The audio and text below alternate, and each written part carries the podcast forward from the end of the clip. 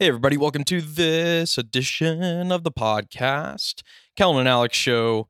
This edition was recorded in November of 2019. We were coming fresh off a debate on modernization in the church. Uh, it was a very interesting debate. A lot of different things were said. It got heated at moments. We really, uh, really enjoyed talking about that. So we break it down. We also talk about the Abu Dhabi document, a uh, document that Pope Francis signed with some Muslim leaders in uh, Saudi Arabia, I believe. So, yeah, a lot to talk about on this podcast. So, sit back, enjoy this edition of the Kellen and Alex Show. All right, WFRSTC 88.3. I'm Kellen Lakin with Alex Denley. We're going to have an awesome podcast tonight. We're running just a little bit late, but that's all right.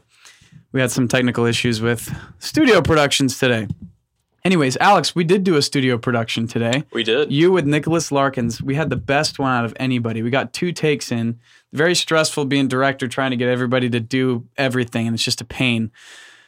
But uh, no, you guys did really good. You hit it to the exact second. What'd you think about that? Yeah, it was fun uh, doing an actual production, a TV production. You see what goes into it.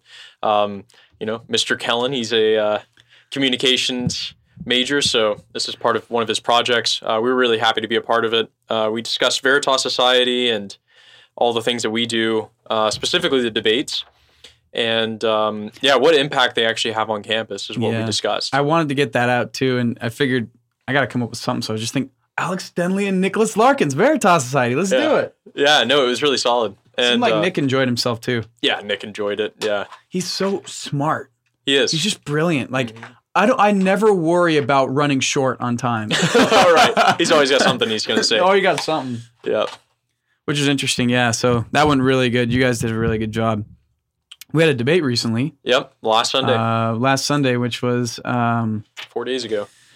four days ago. This house believes that what was it? The crisis in the church is due to due to modernizing. modernizing the church. Okay. So what was the final vote? So it was 70 affirming, 28 opposing, and 46 abstaining. First time I've ever had more abstaining than opposing. Yeah, I feel most abstaining. this is the first time I've ever felt ashamed on air. I abstained. yeah, yeah. I, I was like, you I'm know, not intelligent enough to make a decision. well, you could, yeah. I mean, you could go for one side or the other. I mean, with the vote at the House, it's not. It's not as though you're, you know, wedding yourself to one side. It's just you, you think the best arguments were for this side or for that side. Yeah, I'm glad we have the abstaining option, but I, I you know, that's why I said please stand in shame with your right hand raised. I raised my left Yeah. hand. so I was the chairman for the debate. Uh, I usually don't chair, actually. You I- do a good this job. is my first chairing of the debate here, and uh, I was not- a bit I- more serious, but Yeah, it was a serious topic. Well, here's the thing, though. Like, you like to give a speech, and unfortunately, you can't give a speech. yeah, that's right. I mean, you probably could since you're the president, but I mean, I don't know. I couldn't like abdicate the chair. Yeah. I mean, it would look weird because then I'd look impartial. I mean, I'm very impartial to the to the motion. Yeah. I mean, I'm I'm pretty pro. Yeah, I think modernizing is the problem. Yeah. I mean, I, I like the definition that the affirming side gave. They said, okay, modernization is uh, obscuring the doctrines of the church to be more acceptable to the modern world, which I think in a large part has happened. I think a lot of the doctrines have just been kind of pushed to the side, kind of obscured, and that leaves people in confusion. And then when you're in confusion, that gives a license to, um, yeah, it, it doesn't keep you away from sin. I mean, keeping you away from sin you have to say this is sinful, this is bad, and um, know it in your mind. And then if you're confused about stuff, you can fall into sin and not even know it, or well, of course you know it to some degree, but it's it's a confused Yeah. sin. Um, yeah. Well, you're kind of still held accountable, right? You're if still you, if held you don't accountable, know that it's a sin, then I don't think it's a sin, right? Uh, you would you- know. Yeah, I mean, you would know in some stuff. degree. You would know in some degree. some degree, In, yeah. Any sin, you'd pretty much know in some degree. Yeah. and uh, but but the confusion doesn't give you clarity and the necessary like and you won't repent necessarily I- mean think about how many people are well a lot of catholics contracept Yeah. and Well, that's a that's a mortal sin Yeah. We were talking about, um, yeah, it was mentioned in the debate. i mean the just as majority many the majority of Catholics- catholics in the Yeah, united states contracept ju- like just as many as outside Catholics. Yeah. People that aren't Catholic. yeah yeah about the same outside and inside of the church which is Um, a disgrace. Yeah, it's a disgrace. I and I mean, they're in a state of mortal sin, and then they, if they do come to mass, which many of them don't anymore, but they do come to mass and they're receiving the Eucharist under mortal sin, and we're not preaching out against contraception. Um, I mean, it's a tough, it's a ridiculously tough teaching, obviously, but it's true. Contraception harms everybody, and um, but yeah, I mean, the church has to proclaim the truths, even if they're difficult. You can't just hide them away because uh, sin exists, and you have to be, yeah, you have to preach against the sin. Otherwise, we're in a weird Yeah. place. Yeah, that's true. I mean, I think a big thing is a lot of times we don't even want to acknowledge that we're sinning, which is number one worst thing.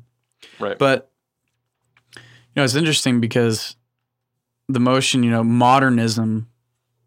I mean, now looking back on it, I do agree that it's modernism. Um, you know, I said uh, my speech was, you know, my my both my older sisters have fell away from the faith, and just you know, it was priest related, but um, I was, oh man, I was so tempted to say, and I know people are entitled to their own opinions, right? But I was so tempted to say, I think the Catholic Church is the disgrace. I mean, Mm. I'm kind of not wrong, you know, to some extent, but I mean, I didn't say it, but you know, I was, I was thinking, I mean, look, how could we have gotten to this point where people spend nine years of their lives or whatever in seminary and then they go and sexually abuse kids? Like, Yeah. like who does that? Like, I don't know. It's just a, it's a mess Yeah, it is disgraceful. and I don't think it's fixable. I mean, I uh, is is it possibly possible for that to be fixed? I, I mean, not perfectly. Well, not but, obviously, right, right. but- But yeah. yeah, um, the, the the problem is a systemic problem, right? The the fact that it's such a crisis is not because there's a few isolated cases in a few dioceses, but because it was like all over. I mean, San Diego and Los Angeles got mega hit by sex abuse stuff, and and a lot of it was um, the real problem was bishops not you know publicly publicly condemning these priests and defrocking them and not allowing them to be clergy anymore they just moved them around or sent them to psychological retraining or hid the stuff so the sex abuse cover up was the the which to you me know, is almost worse. yeah it's yeah it's pretty it's, It's, really so bad. bad because it's it's aiding the Right. sexual crisis. I don't know. yeah and i mean you think about like what what is their seminary formation that they're coming out in this way Well, you And, you uh, wondered if it's being corrupted. Yeah, and I, there's been, you know, homosexuality in the seminaries was a big problem in the 80s and 90s as well.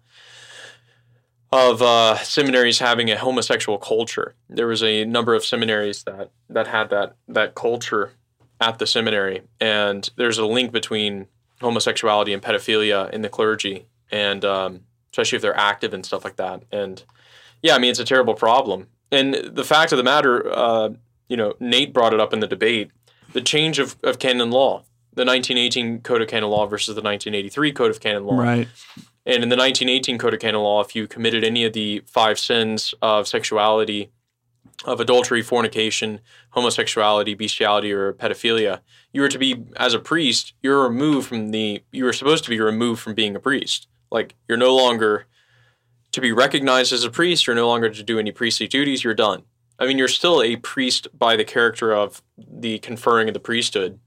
In fact, when you get made a priest, you're a priest forever, even in eternity.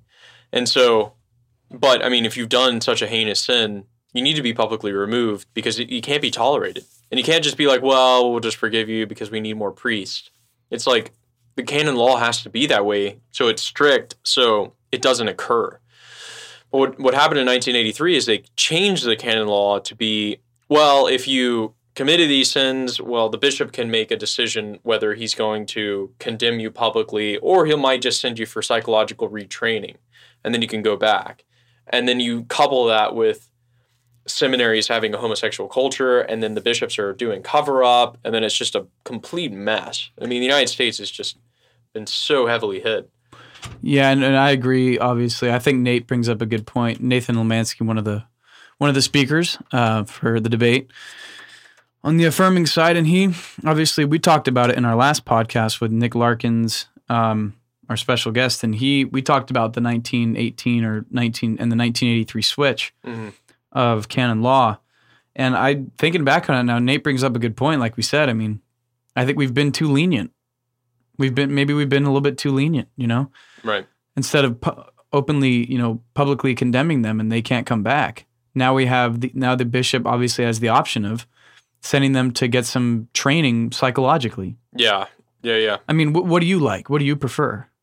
Oh, uh, whether public defrocking or sin for psychological reasons. Which code of canon law do you oh, the prefer? 1918 one is obviously, Obviously, yeah, yeah. So that was what I was. Gonna, that's I, I mean, because me there's too. no if you've done such a major sin like that, and I mean, who's going to trust you after that? yeah, You see, because it's a it's a betrayal of the trust of the laity. Because you're supposed to, you've taken a public vow to be celibate and to remain in, in chastity, and um, when you do such a major heinous sin like that, whether it's adultery or fornication or whatever else, uh, bestiality, pedophilia, homosexuality, and it's been proven that you've done that, like no one's going to trust you anymore, and that Yeah. puts such a tarnish on you know the priesthood and the church as a whole because the priest like represents the church in a more exemplary way than just the laity because there's like that's his whole life. Every portion of his waking hours and his work is on the church and on saying mass and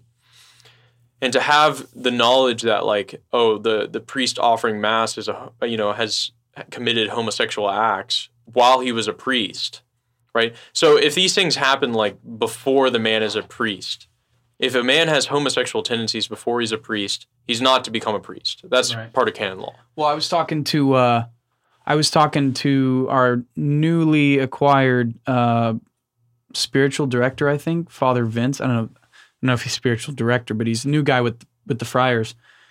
And I had a long conversation with him one night, and I was talking to him about what do you think's about what do you think's going on with all this Amazon Synod, and we talked about that. Then we also talked about he does this thing called come and see or whatever and they have like young men that come in and see kind of the what you know the friars you know priesthood what, what it's like. And we said one thing we cracked down on is like a crack down on is a psychological test for them. They have to be tested you know to make sure that and i think that goes with every priest right? Or does it? I mean i don't know. I don't know how i'm not that a works. huge fan of the psychological test. Yeah, but one, but I guess he was explaining we want to make sure that they don't have like sexual tendencies. You know, I don't know how you can really judge like that. homosexual tendencies Yeah, like that, or just kind of you know, yeah, homosexual tendencies. So I was interested in that, but just talking about all the testing that like they have to go through. So here's the difference between like the 1918 and the 1983 Code of Canon Law. Once again, right, is 1918 if a seminarian comes and says, you know, admits to having homosexual tendencies, he's to be immediately dismissed. There's no tolerance of it because no talk, no nothing, just gone. you're gone. Yeah, or was caught in some type of I don't know, whatever. 1983 leaves the opportunity for a seminarian to grow out of it, basically, like mature past homosexuality. It's it's supposed to be more lenient, but but what ends up happening is, you know, that's once a seminary admits to that tendency, he's going to be around men all the time. He's in a seminary; they're literally there the entire time, and so it's just it doesn't work. And so you have to be stricter according to the law. Well, the only argument that I see that doesn't even justify it Yeah. is, you know, oh, we're going to just let them, you know, we're going to go back and just let them like recoup, you know, it's kind of like, guys, you want to eliminate that completely, op, you know, completely. And, you know, it's just like, I don't, I don't see, I don't understand the logic behind it. The- maybe the they're thinking- be Maybe they're thinking like, oh, we're going to lose way too many priests because that's of this. right. Yeah. But that's not, that's, that's not how it works. There's a lot of factors. I mean, yeah, there's a lot of factors that go into it. I, I mean, I this is now my personal opinion of it. I think when they changed the mass, the mass became a lot less masculine and a lot less Roman. It was in Latin, Hmm. you know, like the mass. And so when a priest is ready to dedicate his whole life to something, and it's the liturgy is is kind of inherently less masculine and more feminine, because I think the new order of mass is more feminine by nature. Um, you know, things like speaking in Latin and all the genuflections and going up to the high altar. And that's been replaced by this kind of like communal worship thing. It's a lot more feminine and um, less of this kind of hierarchical masculine thing. And so you you have that, and then men aren't as attracted to that. Like, oh, I'm going to be doing this kind of community mass for the rest of my life. It doesn't attract as much masculine men as it does kind of more effeminate men. Yeah.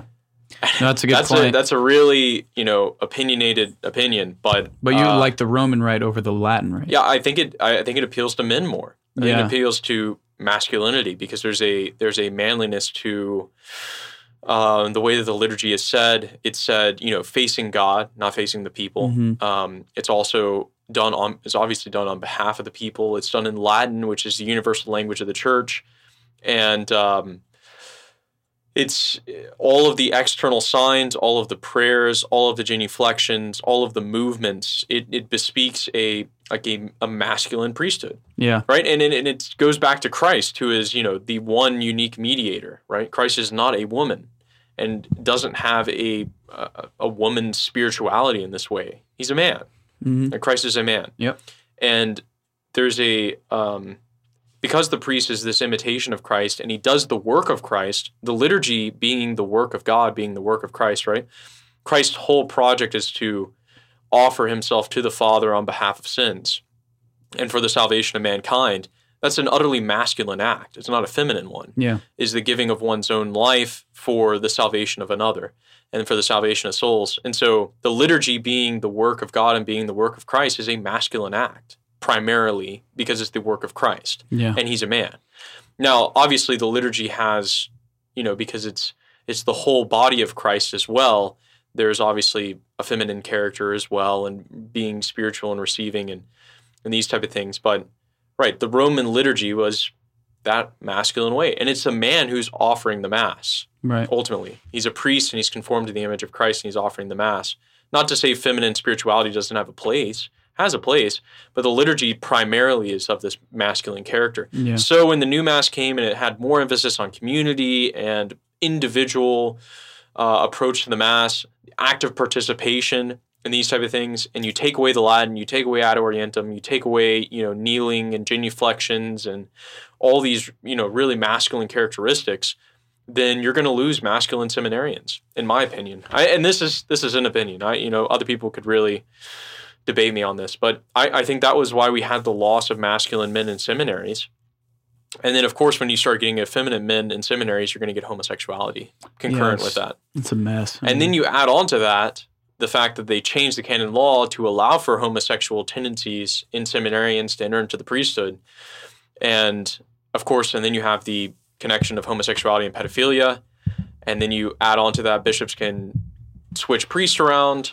And it it just does not lead to a good situation.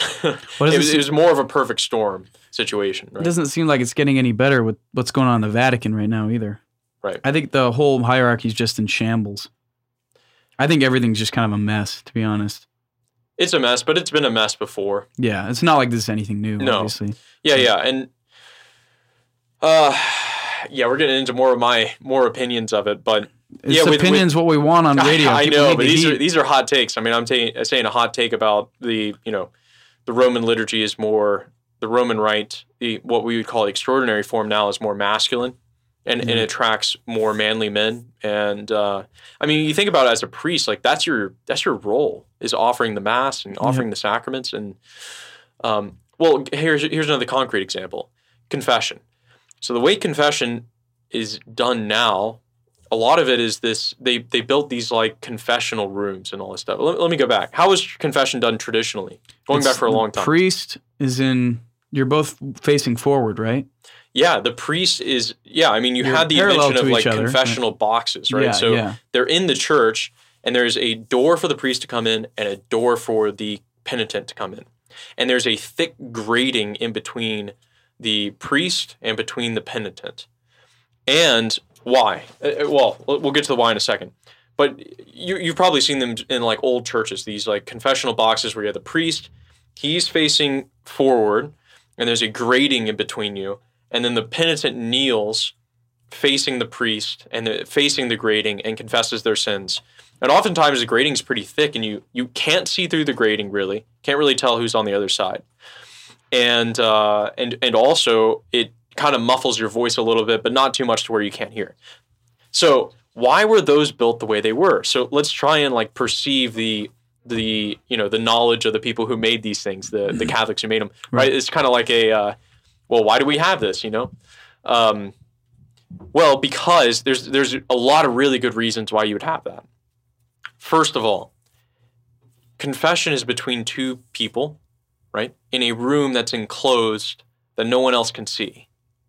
Okay? To avoid any sexual sins, the grating is there and the doors are there so there's there's no there's nothing that can go on in there. And there have been situations and in the 80s and 90s where once that confessional like wall was done away with to where they're in the same room together, right? They have these like confession rooms.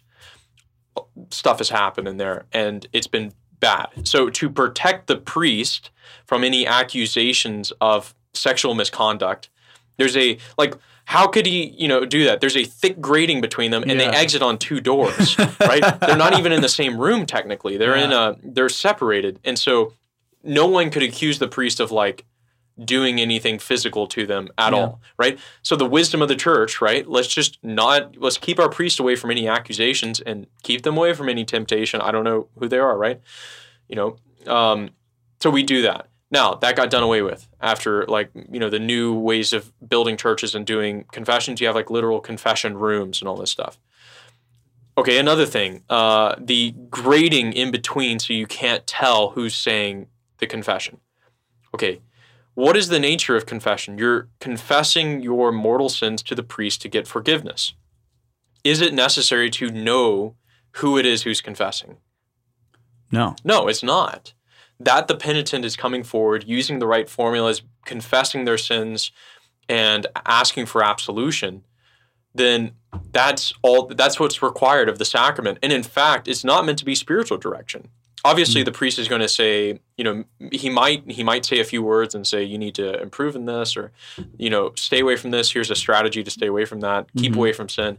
He might give you a little bit of advice, but that's not the primary purpose. The primary purpose is the forgiveness of your sins Mm-hmm. and you're coming there to confess. So like you're already penitent, right?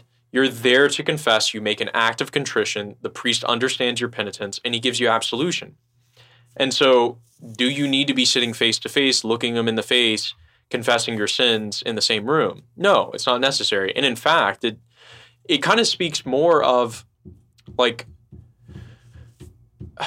that you're it takes away that like face to face kind of awkwardness of confessing sins, especially sins of sexual nature. Hmm.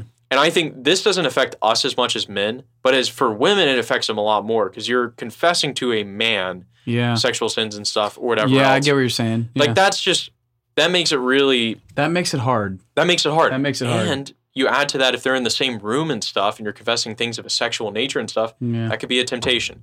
And even if it's not something physical that occurs, if the if the you know the man who's a priest is a woman's confessing a sexual sin or something like that, like you're going to be thinking, Yeah. and, and it's it's not, and that could easily be something a thinking of a sinful thing, right? Whereas you're if you're not looking at the person, not looking at the woman, if she's confessing something of a sexual nature, then the priest can be more even keel and be fine with it. Like there's so much wisdom in the fact that we built confessionals, all right? Like, and we just throw Yeah. them out the window as being antiquated and stupid, yeah. right?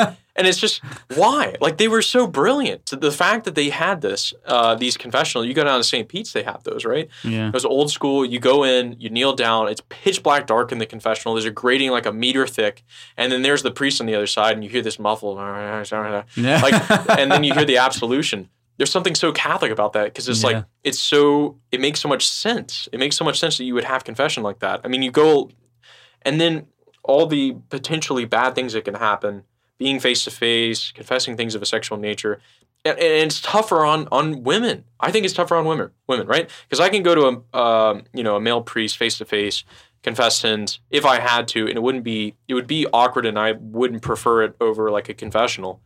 But for a woman, I think it's just it's it's it's different, and and also the fact that like a lot of changes with the confessionals has seen it as being like spiritual direction time. It's not spiritual direction time. hmm It's meant for you to confess your sins, get absolution, be contrite, go off and do penance. hmm It's not meant to be like a 20 minute sermon on how to amend your life. like, go talk to the priest another time. There's like 70 people in line. That's what happened to me in uh, Holy Land. Remember at the Church of the Annunciation or whatever. Oh, really? You know- got a, you got and, a uh, lecture? it was in Nazareth. Okay. I think it was in Nazareth. The the priest was like from Vietnam. He gave me like a twenty minute lecture. Right. right. Well, you have people who come to confession approaching it as if it's a spiritual direction occasion. right. Yeah. right? Which is not. It's not a spiritual direction occasion. And when when you approach it as a spiritual direction occasion, then what happens is the priest either goes along with it or he doesn't go along with it.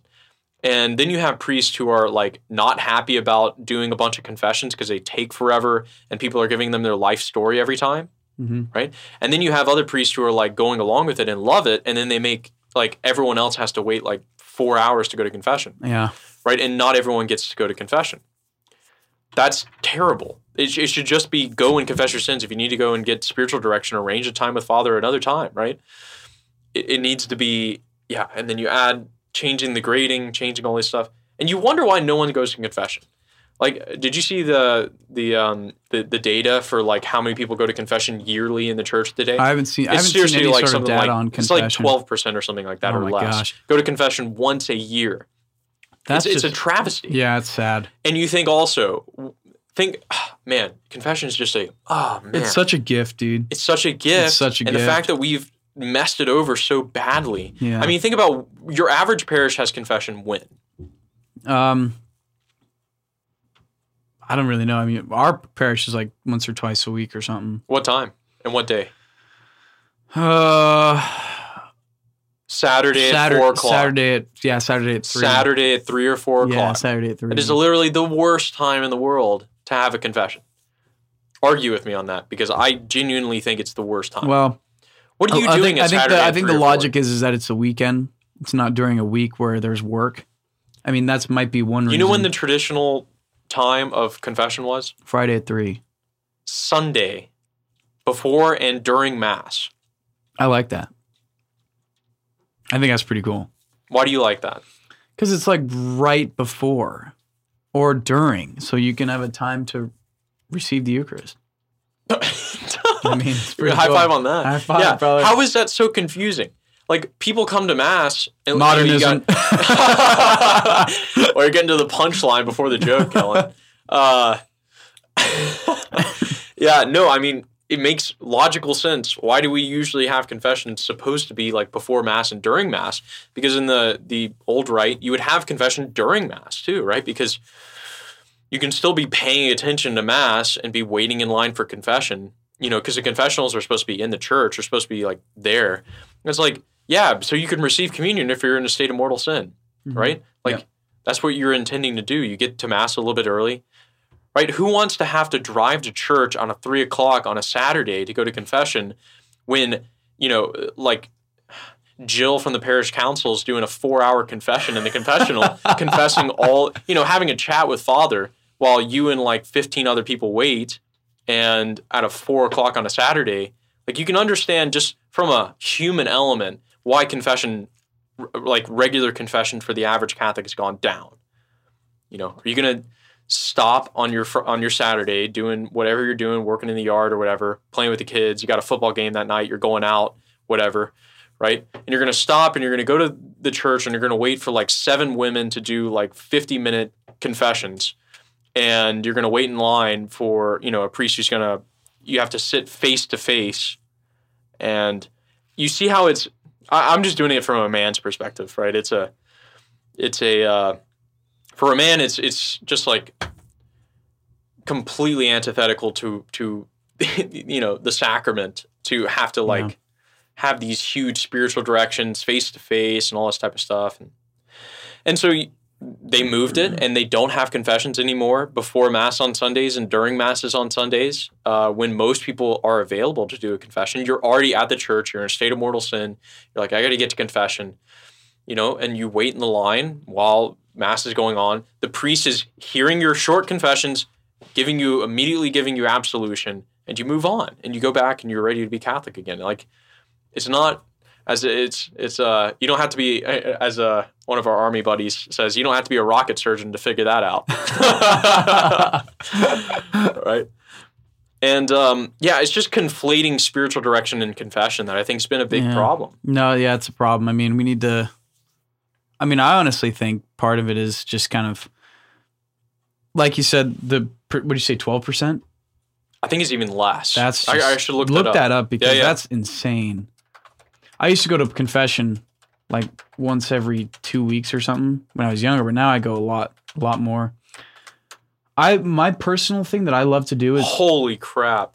what is it? Two percent. No way, 2%. Two, Two percent. bro. My goodness. Um, I have no idea. I mean, like that. That's that's d- disgrace status. I mean, I don't. I've, I don't know. Maybe maybe it's oh man. Maybe three percent, Alex. Regardless, it's it's a it's a travesty. Now, what does that say? I mean, if we lose confession, think about how many people are coming with mortal sin on their soul to the Eucharist. That's a sacrilege. That's a literal sacrilege. If you receive the Eucharist with mortal sin, you are you're committing a sacrilege to the Eucharist. Jeez. Okay, here's here's the Pew Research. Um,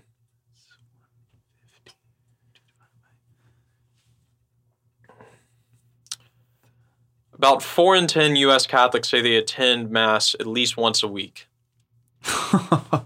An additional forty-five percent say they do so once or twice a month or a few times a year.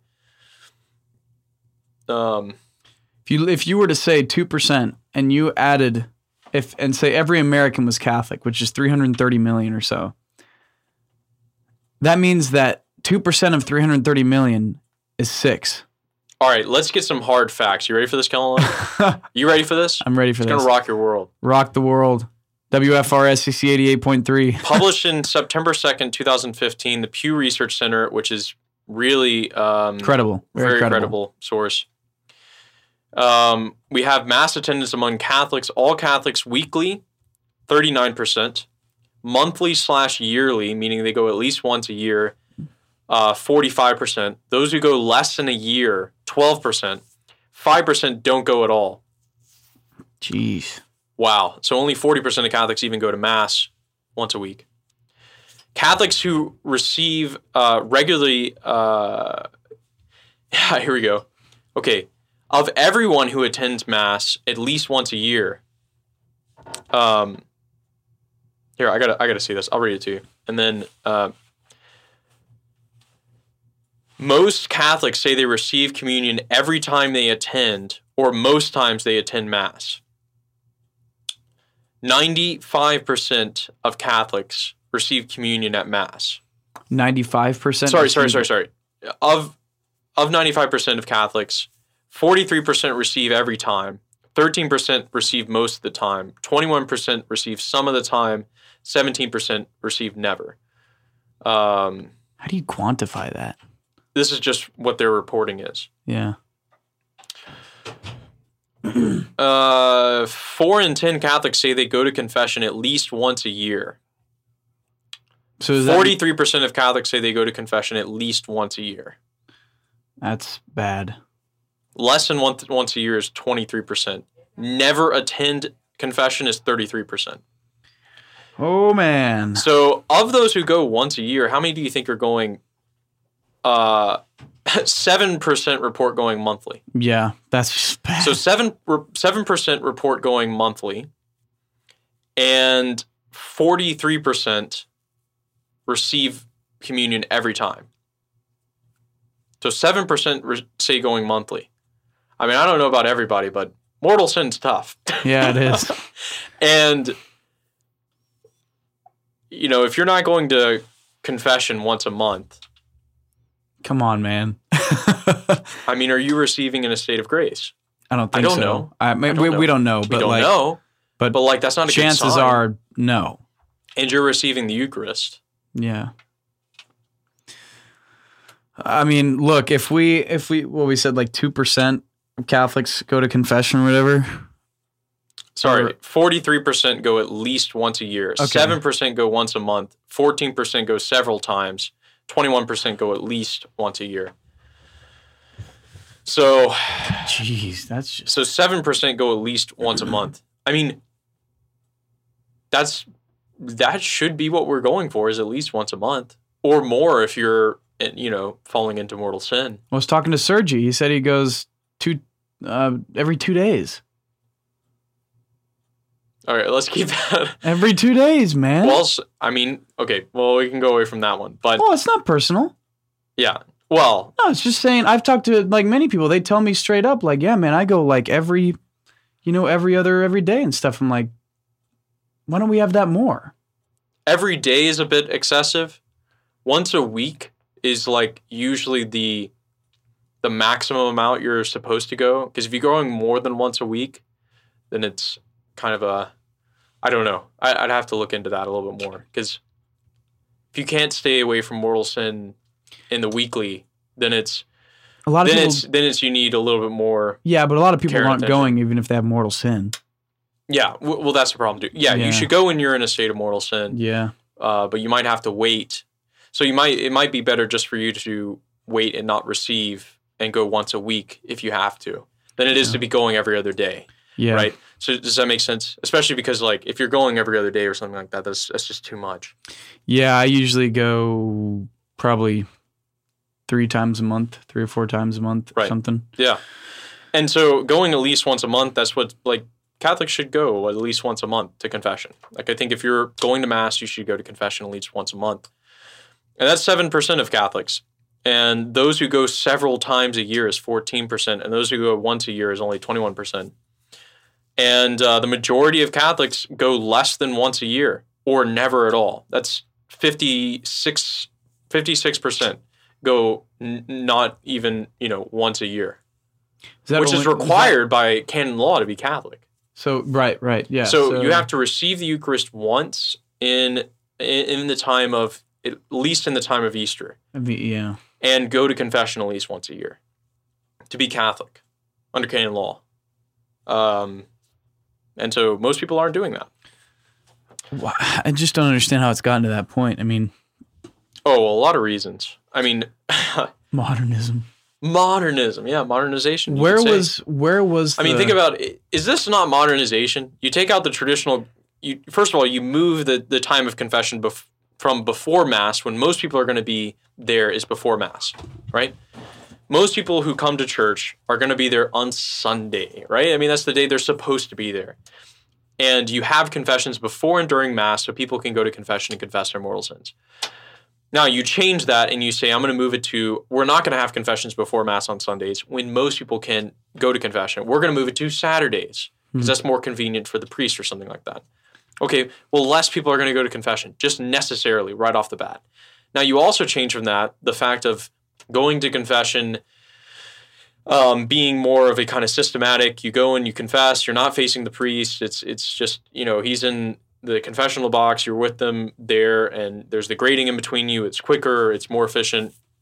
You forgive the sins. You confess. You go on. You move forward. You can you change that to being this confessional room, and you have you know confessions that go like 15, 20 minutes, and people have to wait in line a, an obsessive amount of time, and the line doesn't move, and it's on a Saturday. I mean, just from those two factors alone, you can see why it dipped just ridiculously. Yeah. And and what's the aim of it? Is the aim to you know hear the confessions of more people for the forgiveness of their mortal sins, or is the aim I want to provide a pastoral ministry of spiritual direction? You see, it's a confusing of what confession is, because how modern of us, right? What's the real purpose of confession? Is it the forgiveness of mortal sins, or is it spiritual direction so you live a better life? It's the former. The latter is a subordinate end of confession, right?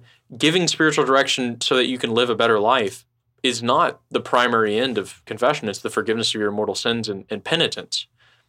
And um, finding out strategies of how to avoid sin and to be a better Catholic and all that type of stuff, that can be elsewhere. That can be a part of catechesis, right? That's supposed to be a part of catechesis, how to develop a life of virtue and how to avoid sin. That's part of catechesis. It's not part of confession. Mhm. Supposed to be, you know, necessarily, right? Uh, so you see, like, just those things of modernizing how we do confession, right? Like confessions on a walk with a priest or something like that. Like, uh, I I don't know. I I admit they're not- I've done that. yeah. I mean, we've we've probably you know, it's not as though it's wrong per se. It just when you apply it universally in the church, it just leads Yeah. to less confessions. It leads to a confusion as to what confession actually is. It leads to ridiculous wait times at, con- at confession lines. And it leads to people just saying, whatever, I'm in a state of mortal sin, but it's so confusing and whatever, I'll just receive the Eucharist. Because I'm at Mass and everyone receives the, the Eucharist, right? And then you have a lot of people receiving the Eucharist in mortal sin, people not confessing their sins, not going to confession, and the destruction of the sacrament, the non use of the sacrament, not receiving the sacramental graces. That's just a travesty. Why, why aren't we more angry about this? I I am. I mean, I, it's because people. I think a lot of people in the Catholic Church are just uneducated. They simply don't know like what's right and wrong, and it's like, From a catechesis perspective. yeah, so it's like, guys, look, confession. What the heck is it there for? it's there for a purpose, guys. Yeah. Go there, confess your sins. You're contrite, then leave. Yeah. May uh, Lord God bless you and keep you. Peace be with you. now go out and preach to the whole world. That's what Father says at the very end of Mass. Go out and serve the world or something like that. I don't know. But- obviously, yeah. And obviously, we shouldn't approach confession with any pride or arrogance or say, I know how better it should be done in my parish. Nope. Although I sometimes have those those those thoughts when I go to a you know a random parish to go to confession. I'm like, My parish is better. well, it just shows you, you know, ah, another thing that came out of the council is the decentralization of the sacraments. So the idea that does you that can mean? have you can have a radically different, you know, approach to mass at this particular place and a radically different approach at this other place, right? That's why you you have like oh, well, this parish is so traditional and they do Latin mass and they do like confession and confession boxes. And then you have over here, right, these churches that look like, you know, big donuts with the, they have everyone in the round and you have this altar in the middle and all this type of stuff. And then you, you know, uh, someone might be able to, to hear my bias here.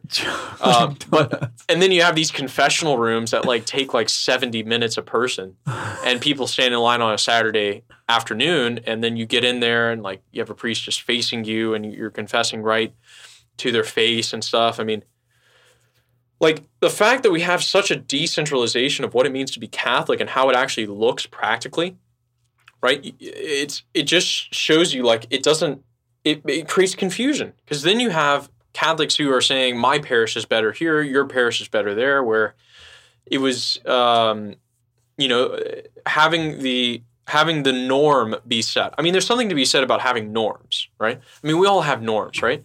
Like you probably get up in the morning and make breakfast, and then you go to class at a certain time, and you you you have a set schedule and a norm and a normality to it, right? We as students here have a normality of you go to class and you you know you go to calf the calf from eleven to like one because that's the times it's open and like it kind of a normality. There's there's a semblance of schedule and, and easiness and and and um, procedure like our debates as well. There's a procedure that's known, right? Can't just do whatever you want. We can't just do whatever you want, right? Yeah. The chairman's there to make sure that the procedure is followed. Right. Now, a centralization is necessary for procedural precision because if you don't have that hierarchical oversight, then you can have this plurality of procedural, you know, proceedings, procedural proceedings. but you can have a plurality and then you don't have a unity out of that, right? Likewise, if every parish, you know, if the parish down the street and the parish up the, you know, up another street down further like 3 miles away, if they're radically different in how they the practicals look in the church, then you're going to have Catholics like, oh well, I don't like you know Saint Benedict's. I, I really prefer Saint Michael's, right? You know, like they they do confession this way and that does that, and then you have Catholics like, well, you know, I don't like this priest here, and I'm going to this parish. Everything's just we in sing the hymns better.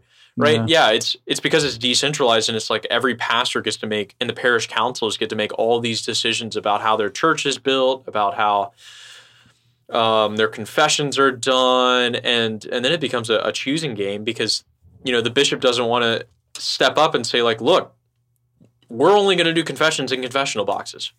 Get used to it. All your confession, you know, your confession rooms and all this mess.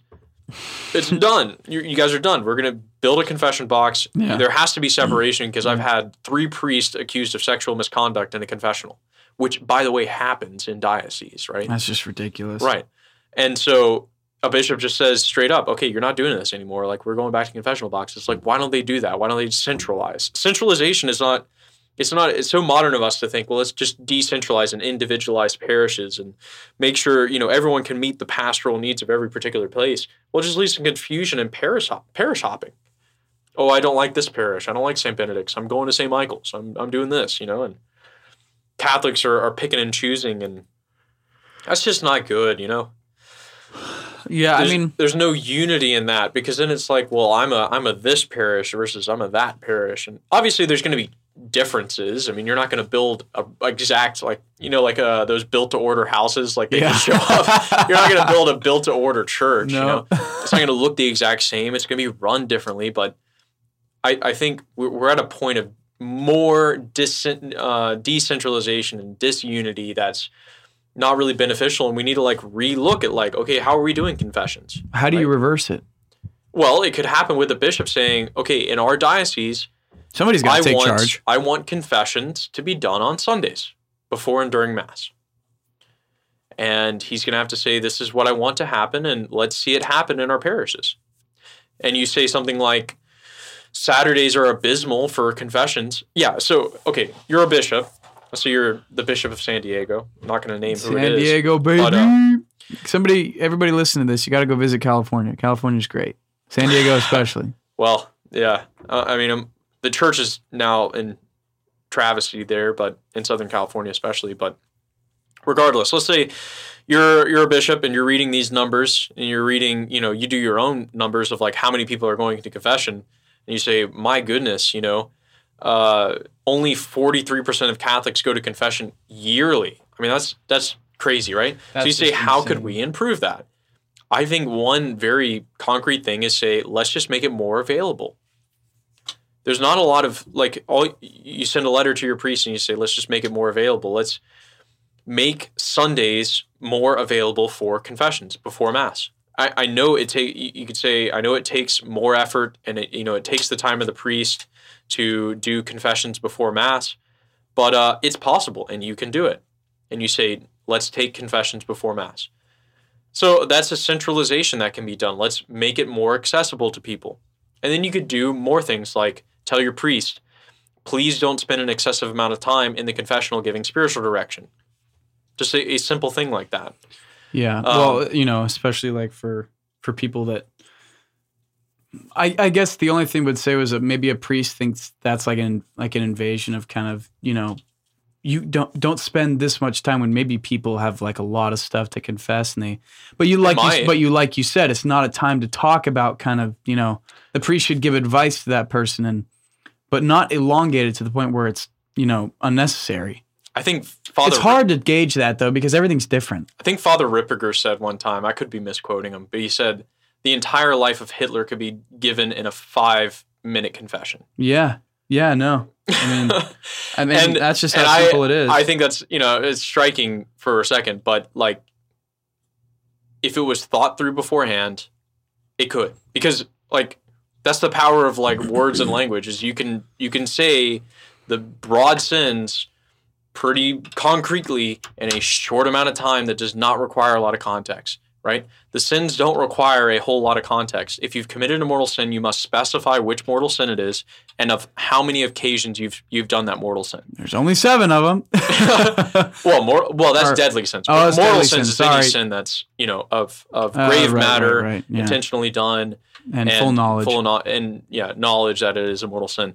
So, yeah, you can the life of Hitler, the sinful life of Hitler, if he did a confession, could be done in you know five minutes or something like that. I mean, uh, maybe it's an exaggeration, but you can if you think it through, you can give through a confession quickly and briefly. So, it's not on the priest to sit there and just you know have to listen to your whole thing for 20 minutes about you know why you why you uh you know called your sister-in-law something like that you can give a short confession you can give a short confession it's not it's not ridiculously complex and and then for priests as well to be like okay well you know you have a lot of people who want to go to confession make sure it's done in a timely manner give them spiritual direction and pastoral whatever advice but make it very very brief that's a concrete thing that i think making making confession more available. I think you'll change this forty three percent going oh yeah. going yearly, and people will say, "Wow," you know. I mean, even as a social thing, like you're at mass and you see, "Wow, there's a huge line for confession." You know, I haven't gone to confession in a long time. You know, maybe I should go to confession. That forty three percent, if the entire United States said we're going to make a push for Sunday confessions again, I bet that would go up ten percent within a year. I don't know why they don't. There's something. don't there's they? something stopping them. I don't know. Maybe they say, "Oh, the priests don't have time." Wait a minute. How do priests not have time for that? That's like their whole your whole deal That's is like their whole deal is like is like saying saving people. yeah, it's it's Through- yeah, through- mass and yeah. confession. Like Yeah. That's what we need.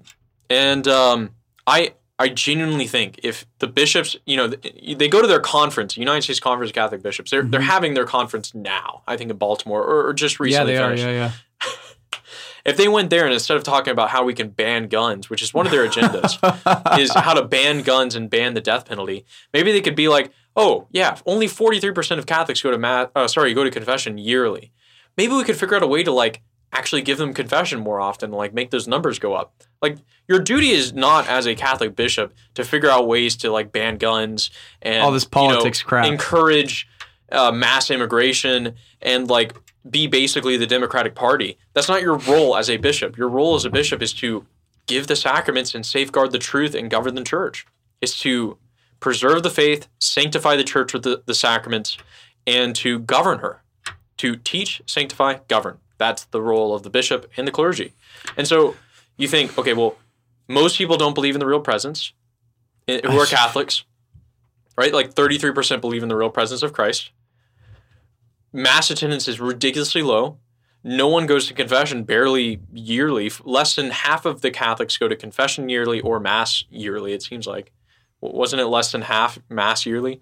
If you did a Yeah, like, I mean it's it's so it's a travesty. And then so you're not you're not teaching them the faith and you're not sanctifying them and governing the church. You you you I mean you pushed around a bunch of priests to sexually, you know, who are sexual uh, assaulters and you move them around to different parishes. Like you're not governing the church, right? So in all three accounts you're just you're dropping the ball. Let's just start with some concrete things like okay, faith. How do we like have people believe in the Eucharist again? I don't know. Maybe preach about it sometime. How do we, you know, get people back going to confession? Oh, maybe make it available, not on a Saturday at four o'clock when everyone wants to watch college football, right? Or is going to a party that night or something like that. Like Sunday morning. What are you, what are you doing on Sunday morning? Well, if you're a Catholic, you're supposed to be going to mass. Oh, look, there's confession. Maybe that'll make it from going to 43% to going to like 53% wow, we could actually sanctify the church, teach them the faith. You know, well, yeah. I mean, like and then governing the church. Okay, well, publicly defrock priests who are caught in pedophilia and don't send them somewhere else. Otherwise, you're going to end up with a hundred million dollar bill later on, which is true, and that's why like dioceses are declaring bankruptcy. San Diego diocese declared bankruptcy like five years ago, right, because of so many sex abuse payouts. Like we just think like we're oh we're modern we're so smart right? We don't need to tell people about the eucharist. They'll just believe in it out of the, the goodness of their heart. And we don't need to have confession times be so available. People will come on saturdays. The priest is really busy. And then you say things like well this this certain priest will you know because we're modern we're more uh, we're we're a lot more understanding of the sins of others. And so we're not going to be so harsh as to publicly defrock a priest and we just say, well, we're going to modernize everything, right? Our, our predecessors in the faith were so stupid and antiquated and hard, you know, hard rear end guys, right? Like we're going to move it into the modern age. And what did it, what what have we seen as the result? People not believing in the Eucharist, not coming to mass or confession, and uh, you know, hundreds of million dollars being paid to sex abuse victims. yeah, and we and we and we accuse our ancestors as being antiquated and stupid and and and perhaps we're the ones who are stupid maybe I don't know. I mean, uh, who knows but I once again it- it, doesn't take a rocket surgeon to figure out like how do you promote confession and like I you have it more regularly i don't know I just think it could be all all be easily avoided. I don't, uh, you know, it's like like you said, you know, make make confession on Sunday. Um, just do more for the community, I guess. You know, it's like, man, can you not see that there are failing numbers here? I mean, look, if you took some sort of estimate on how many students at Franciscan went to each each student at Franciscan or anybody that's ever been on this campus in one year, take a one year period that went to confession.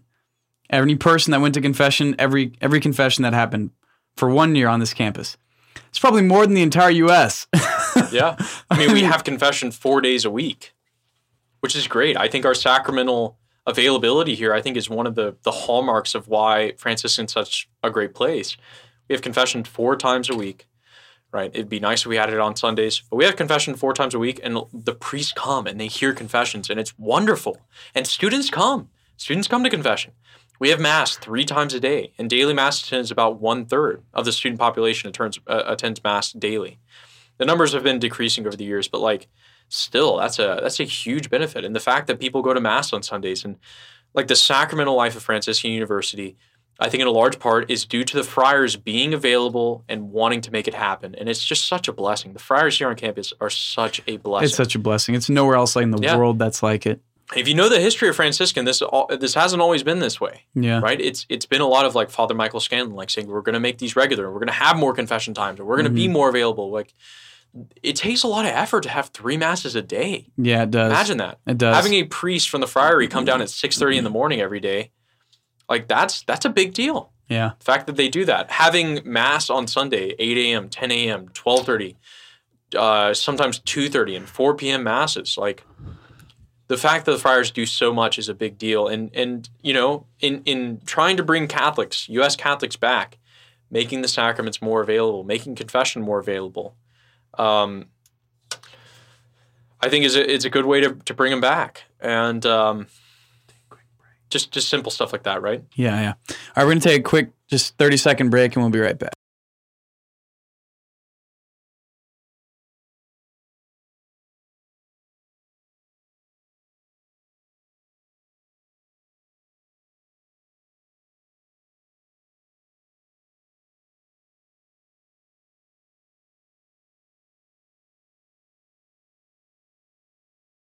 Stenley. So yeah, we just kind of finished up talking about kind of the unfortunate percentages that we've seen that have that are only getting lower. I think with confession, ways to fix it, offer it more. You know, um, things like that. But you know, it's it's sad. I, I it's really sad. I mean, just the, the the mindset there, the fact that people don't want to go to confess what they've done. It's like they totally ignore that they've done something wrong. Right. You know, what do you think? The, just Yeah. the whole general psychology behind of it. Yeah, I mean, you can crop it up to bad catechesis, lower availability, a confusion as to what the purpose of confession is, a confusion as to what is mortal sin and what is not mortal sin. Like, just, I mean, everything about it, the faith, the human element of like, it's not available. You know, I was, I was listening to our previous podcast with uh, the good old Mr. Nicholas Larkins. Nicholas Larkins. lad. He, I, I wish he could have been here tonight, but uh, maybe next week. Uh, not next week. It'll be Thanksgiving next week. Oh man, Week after. turkey, Turkey time. Yeah, I know it's gonna be exciting. Um, I'll be back in Dan Fliego surfing it up. Dan Fliego. So I'll be up in be. NorCal. Yeah. So- So, um, but yeah, I was listening. I was listening to the podcast again, and I was going off about the Vatican Bank, Emanuela Orlandi. That was fun. I was going off. He called me a degenerate. It was excellent. Yeah. So, folks, go look up our last podcast. Go look at the last podcast. It was a blast. Uh, we were all degenerates, according to Nicholas Larkins. So. All degenerates. Um, so, Alex, for those of us who have not been as degenerate as you, yeah, I know. It was hilarious. But I mean, and and he also made a, a big point about like, well, we can't be obsessive obsessive about these things, and um, uh, having a thorough knowledge of the Vatican Bank doesn't make you any closer to, to Christ or to the Church or whatever else. And I was like, yeah, okay. I, I listened to that again, and I was like, that's a fair critique, and and knowing these things, but along with that, like you have to know the problem before you can try and come to some solutions. And for you know me and Nick and these other people who are like theology majors and philosophy majors and we're thinking about this stuff like this is part of our work is to be like thinking about the church and how things have gone and where are we moving in the eh, in, in what direction are we moving in how do we address these things you know there's logical conclusions to like okay well what is confession? And let's go down and like actually figure out what confession is. And then you say no one's going to confession.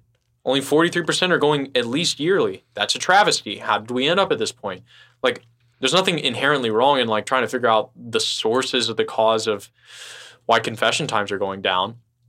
And also, obviously, you can be, you know, overly fixated on like everything's messed up and oh my gosh, no one goes to mass. Which you don't want to. You don't want to be You don't want to be. Yeah. But you could also be like, wow, You okay, it's a problem. Okay, how can we solve it? And and I think having a uh, you don't want to have a naivete to yeah, you don't want to be naive about the fact that the church is in a rough spot. And I think for for us to be, you know, have this kind of let's just push it off to the side that the church is in a rough spot right now and most a lot of parishes are going downhill and people aren't going to mass and like to have a kind of oh well the church is always perfect and good and everything's fine approach like that's what's really non-pastoral the the one thing that the one thing that's the worst that really any downfall of a society is acknowledging that you think it's okay. yeah You, you yeah, think yeah. that it's okay when it's really not because Right. it's just, it's sabotage. Right a it's lo- like writing there's- a there's- treatise on the glories of rome while the barbarians are sacking the city Well, yeah, Something like that, right? yeah, that's what it is. yeah it's literally like yeah i mean it's that it's like saying wow it's so great being catholic while everything around you is going to crap crum- Like, crumbling. Yeah. Yeah, and so okay, we're in a tough spot. It doesn't invalidate the church in any way, and it also doesn't make me less of a, a son of the church or make me anyone any less of obedient or reverent towards the church or in any way, you know, bashing it. It's just saying like, okay, well, there's a lot of work to do, and and we a lot of the stuff that happened to us, I think we caused to ourselves. Um, by this modernizing of the church, I think it comes back to that. I think the No, that's what it part- is. yeah. I mean, it's saying we're going to adopt to the modern world all these things that are antiquated. But what it ended up happening is everyone ran and made it in their own directions. And yeah, and That's you what can see the happens when you. That's what happens when you modernize something. Is that then all of a sudden all these start of opinions start coming out, and like people start seeing things this way, then they go that way, and somebody sees it else, you know, that way, then they go that way. It's like once you start making things. What did we say was the to make the Catholic Church more accessible was Vatican II or whatever. You don't change the principle of the church Mhm. its main its meaning its canon law you don't you don't mess with that stuff because then when you do that everything becomes i don't know subjective yeah, it becomes my judgment versus my your judgment, versus your judgment. So And I mean, your judgment may be more informed or whatever. You may have a more intelligent way of thinking about it, but like it causes is a huge- confusion. Yeah, it, it causes confusion and disarray because then you have all these sorts of perceptions coming out. It just shows you a disaster what happens when you change stuff you know? It's Right. like oh my gosh i don't know. Just everything that we're seeing you know is it's just because people things have been changed and bad consequences have come because of it did they have anything in the 1918 like code of canon law where they established a certain amount of number of confessions sorry, say it one more time. so, like, is there is it anywhere in canon law where they say this place has to offer this amount of confession, like this confession time? Is there any is there Uh, anything that says that in canon should be law? weekly. I don't, I don't know the specific canons Week- on it. yeah, but it should be weekly. I mean, the fact, yeah, confession should be offered at least weekly, or I mean, in a regular parish. yeah, If it can't be, then monthly. I, I, I think going back to your point about modernizing, a wonderful tro- quote by Chesterton with it. Oh, this is so great about what is what is tradition really like preserving tradition. And he says tradition means giving votes to the most obscure of all classes, our ancestors. It is the democracy of the dead. Tradition refuses to submit to the small and arrogant oligarchy of those who merely happen to be walking about. that's interesting. Democracy of the dead. yeah. Dang. Tradition refuses to submit to the small and arrogant oligarchy of those who merely happen to be walking about Oh, instead of oh. all the dead who are now not walking roasted, about. roasted. Yeah, because tradition is what we pass on and and we should be very hesitant to just deny this democracy of the dead, to deny this ancestry of the church. I mean, think about the tradition of the church. 2000 years, Oh yeah, right? And this enormous patrimony we've received. We should be very hesitant to change anything. And um, yeah. the fact is that the church is supposed is by nature supposed to be a slow moving operation. Yeah. The modern world is rapidly, rapidly, rapidly changing. Yeah. I mean, it changes every day. I mean, like literally, we're having you know you know, the Tesla truck I think just came out today or it's coming out tomorrow. Like this Is that the one we talked about in. Austria and Venmo or not? Oh Venmo? no, no, no! This is a different one. That was the Tesla semi. Oh, that was a semi. Yeah, Right. it is a semi truck. Uh, this is like a legit Tesla truck. I, I think it was the design was coming out or something like that. Yeah, I, I want the Tesla truck. That should be the next thing we get to the Tesla truck. Um, yeah, Tesla to unveil long hyped cyberpunk electric pickup truck. Here's a design model for it. Something like this. What it looks, the heck yeah, it is looks that? nuts. Looks like some sort of messed up version of a. Well, they don't know what it's going to look like yet. This this might look. Anyways, we're looking at pictures of Tesla trucks. looks like a ideas. that thing looks like a 1944 How about this one? This is a cool. Hitler is a- made. yeah. So literally, we have these like Tesla trucks that can like seriously. Have you seen uh, the Tesla uh, Tesla cars like dance to? The car can actually move around to the. That's uh, not a car. different- Can't move yes, around. It, it it's programmed to. Elon Musk is just ruining it now. He's he's crazy. We can literally do stuff like this, right? I mean, What's where- next? Shape shifting cars? Yeah. I mean, ten years ago, we the first iPhone came out.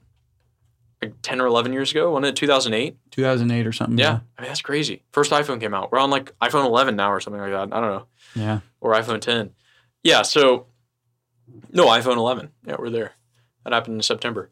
Yeah. So the world changes really rapidly, and especially in the modern age, it's changing really rapidly. The church is ageless. She's meant she's meant to be Yeah. timeless and, and to be in this Its in this presence ways. is always there. yeah its tradition is so strong Yeah. you can't just Well, that's it why. doesn't uh, it doesn't change rapidly like the modern world because the modern Yeah. world's always changing its principles because it's pagan and secular and all these type of Yeah. things so the principles change nearly every day you know market economies and all sorts of stuff it's all in this fluctuation we're all being fluctuating all that stuff the church is like this stability this tradition this it, it's not meant to be rapidly changed uh, It's so rich and and, Yeah. and and just everything, documentation and It Law attracts and, men of know, all age, men yeah. of you know, it why attracts the men of the 1700s, attracts the men of the 200s. Humanity and, and every age is attracted to the church. why has it never died? Yeah, right? exactly. Why has it never died? eternally pertinent. yeah, and it will ever, forever be. Yeah, it'll be the only thing that's pertinent in eternity. Yeah, yeah. No, it is. Everything else will pass. The church will remain because she is the body of Christ. Yeah, I mean, I don't know what else it would be besides modernism, like to make you know to see all this everything that's going through now, because it's it's not like it's you know just happening from regular people. It's hap. I mean, you know, it's happening from the hierarchy, right? So there's obviously modernism corruption, Well, there's Like- people pushing for it as well, but Right, yeah, the yeah, yeah. hierarchy Yeah, the hierarchy, it. yeah.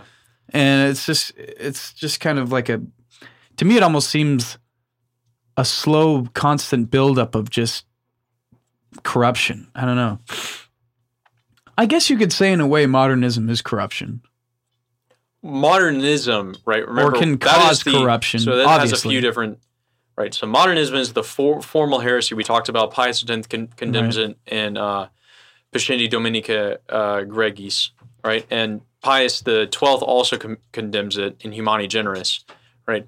That's the technical heresy of modernism. Now, a lot of modernization, as it's been applied, is modernism. So you're right on that. But not all modernization is specifically the heresy of modernism. yeah But yeah, I think it's characterized by an optimism about the world and about human relations and an optimism about the modern age and saying, well, the modern age is like so much progress and so much good stuff. And right. And, and so we're willing to make con, uh, peace with Muslims and with like Protestants and being all, you know, everybody's equal and we all tend towards God. And it's just like the Catholic religion's just, it ends up becoming one of every religion instead of the only one. It is the only true one. I'll say it again. It's the only true religion. it's the only true religion you Heard it heard it from alex denley public relations no catholic relations let's let's take the uh, oath of modernism. Oath Oath, of against modernism. oath against modernism. Against butters. yeah. Wait, so who was it though that said it was Pope Francis, right? He said we want to make something to all religions. Who said that? That was the Abu Dhabi document. Yeah, Pope Francis. Well, what did he say? We want to make the God ca- wills the plurality of religions. Just go through that again one more time. What Oh, is man. plur? What is plural? Just no. Just give us a brief. Like, what does plurality mean in that context? uh, The openness? Mm, the, the- all the yeah, all the different religions. I How look, can God will that? he Oh, can't. plurality means like he total, He whatever. can't. Bishop Schneider called him out and said, "Don't do that because that's Don't do heresy." that. Yeah, because God doesn't will the plurality of religions. Only by He only wills one. It's called the Catholic Church, and Wouldn't- all men must be Catholic. Didn't Pope Francis retract that statement though? No, Oh, no, he, he, clarified it, right? he clarified it as being the permissive will of God, which is the only way you can interpret his statement as not being heresy. Yeah. But it, it's, I mean, pfft. um, mm. It just sounds weird. I don't know why he would say something like that. quote. In the name of God and of everything stated thus far, Al Azhar al Sharif and the Muslims of the East and West Al Azhar al Sharif. together with the Catholic Church and the Catholics of the East and West, declare the adoption of a culture of dialogue as the path, mutual cooperation as the code of conduct, reciprocal understanding as the method and standard. That's interesting. Standard. Freedom is a right of every person. Each individual enjoys the freedom of belief, thought, expression, and action. The pluralism and diversity of religions, color, sex, race, and language are willed by God in His wisdom, through which He created div- human beings. Trying to polish it there, I guess. Okay, Doesn't make sense though. okay. Does God will the diversity of religions like He wills the diversity of God wills color? the Catholic Wait a second. Let me- Church. Let me, let me. Yes. Okay, people come in different races. Come in white and black and you know brown. Okay. Now, God wills that as being a part of like human nature. Right. Now, is the diversity of religions equal to this diversity plurality of like races? No, I don't think so. No. Why would it be? Because that what does that imply? Or the difference of sex. You're like lowering there's male religion. and female. There's You're male lo- and female. And and just like there's male and female, like black and white and brown, just as there's Asians and like all this other stuff. Well, there's Catholics, you know, and there's Muslims And there's Jews. and there's Jews. It's What like, does that do to the Catholic faith? Where where is What the does that do to the solidification here, Pope Francis? Where's the Catholic faith in all this? Well, the Catholic faith is just another race. Like, oh, well, you're white. Well, yeah, you're It's just Catholic. as equal as Islam or Judaism. Do you see how like bad that is? It just it or makes languages. it seem oh. I speak English. know. you speak Italian. You know, you speak Makes it seem- Switzerlandian. I don't think they might come That's up a- with that That- someday. that's an inside joke. Yeah, uh, yeah. So you speak, you know, Swahili or whatever. You know, we all speak different languages. But it's lowering the concept of religion. yeah, it's lowering Catholicism to be like everybody else. That's Diversity. not- God doesn't will Islam unless you unless you think you know all of them are equally false.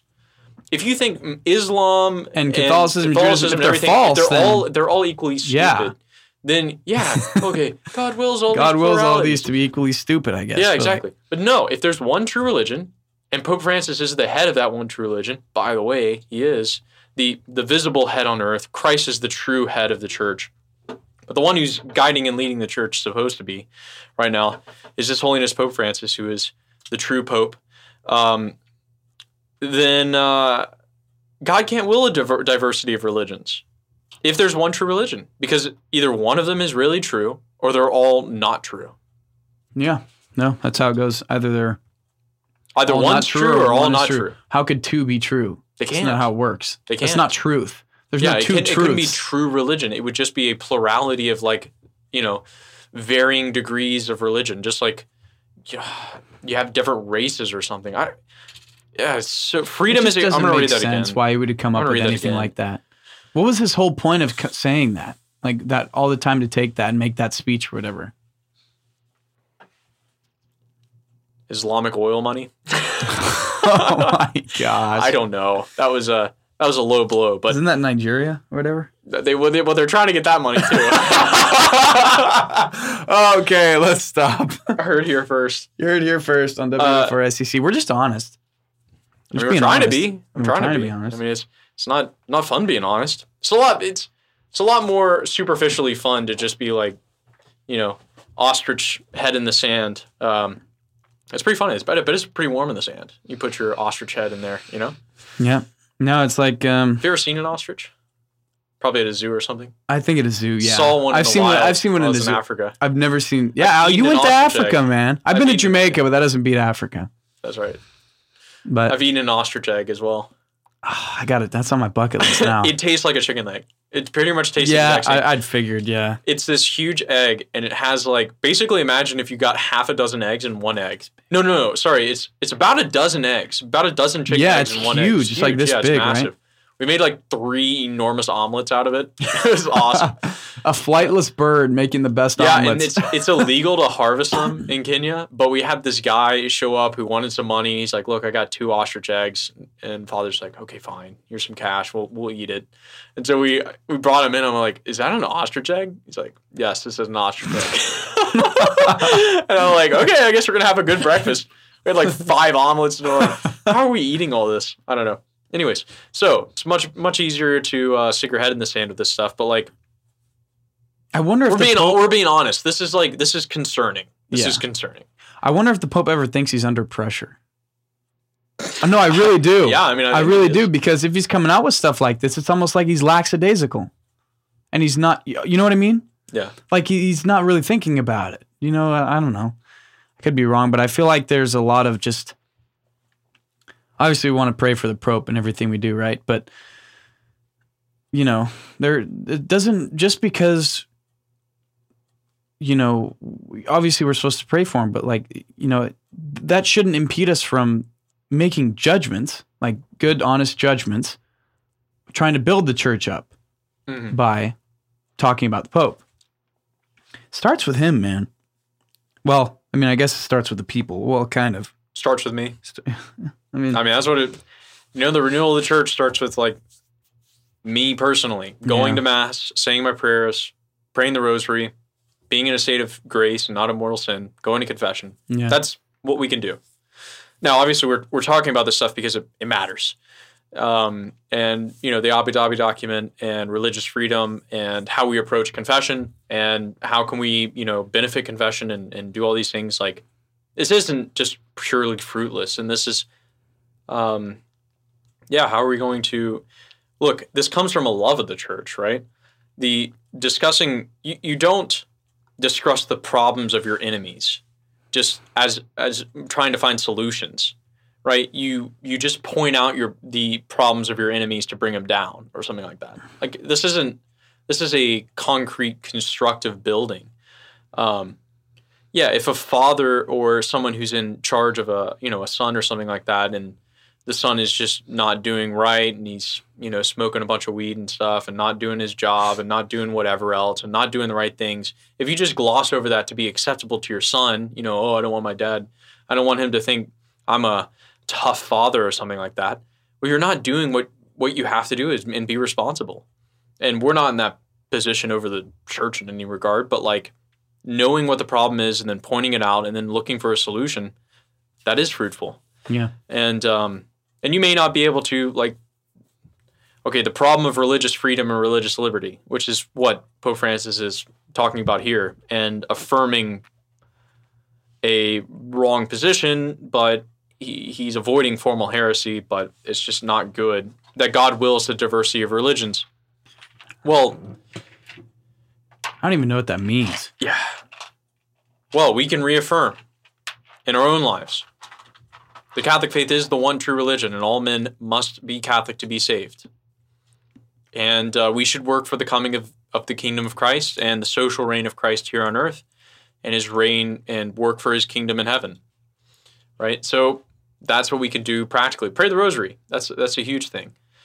Um, yeah, praying the rosary every day, because as Our Lady of Fatima has That was said. one of the most dangerous weapons Yeah. evil, man. I tell you, that's rosary is just a killer to Satan. yeah, and Mary crushes the head of Satan. She does every time, Right. every single time. It's not a joke. It's really not a joke. Well, you notice that, like the end of Mass now, we've been saying, uh, maybe the past year or so, we've been saying Saint Michael. Really? I- they started doing that here? At, I mean, I they do it in my parish. They do. Oh, it- right. I'm sure.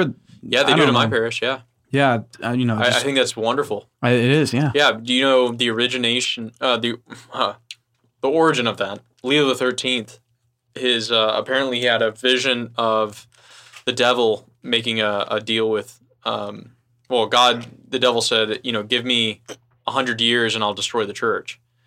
And God said, okay, you have a hundred years.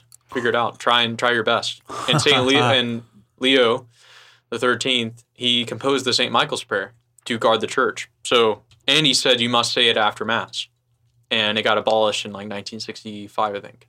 Coming back. Bringing it back. Bring yeah, it let's back. bring it back. Saying the Saint Michael's prayer. I think it's a wonderful thing. So, All right, we'll end with the St. Michael. With a Hail Mary, then a St. Michael. Hail Mary, full of grace, Lord is with thee. Blessed art thou amongst women, and blessed is the fruit of thy womb, Jesus. Holy Mary, Mother of God, pray pray, for for, us sinners, sinners, now and at the hour of our death. Amen. St. Michael, the archangel, defend, us in battle. Be our protection against the wickedness and the snares of the devil. May May God rebuke whom they humbly pray. Do thou, Prince of the heavenly host, by the power of God, cast into hell Satan, now the all evil spirits who prowl about the world, seeking the ruin of souls. In the Amen. name of the Father, Son, Holy Spirit, amen. Thank you for tuning in to WFRSCC, the Tri-State's best contemporary Christian station, 88.3 FM. Kellen Lake along with Alex Denley. Uh, enjoy your Thanksgiving, guys. Uh, we won't be here next week, but we'll be here the week after. S- You know, a couple more after that, and the semester's over. But we will be back here in spring for sure. Mhm. That's going to be fun. All right. Thanks for tuning in, guys. We'll see you next time. Thank you so much for listening to this edition of the Calvin and Alex Show. We release our podcast every Friday morning on all streaming services. And we also live stream our podcast on twitch.tv slash hingistringus. You can join us live 6 to 8 p.m. Pacific time. That's 9 to 11 p.m. Eastern Standard Time every Thursday evening. Thank you so much for watching and hope to see you next time.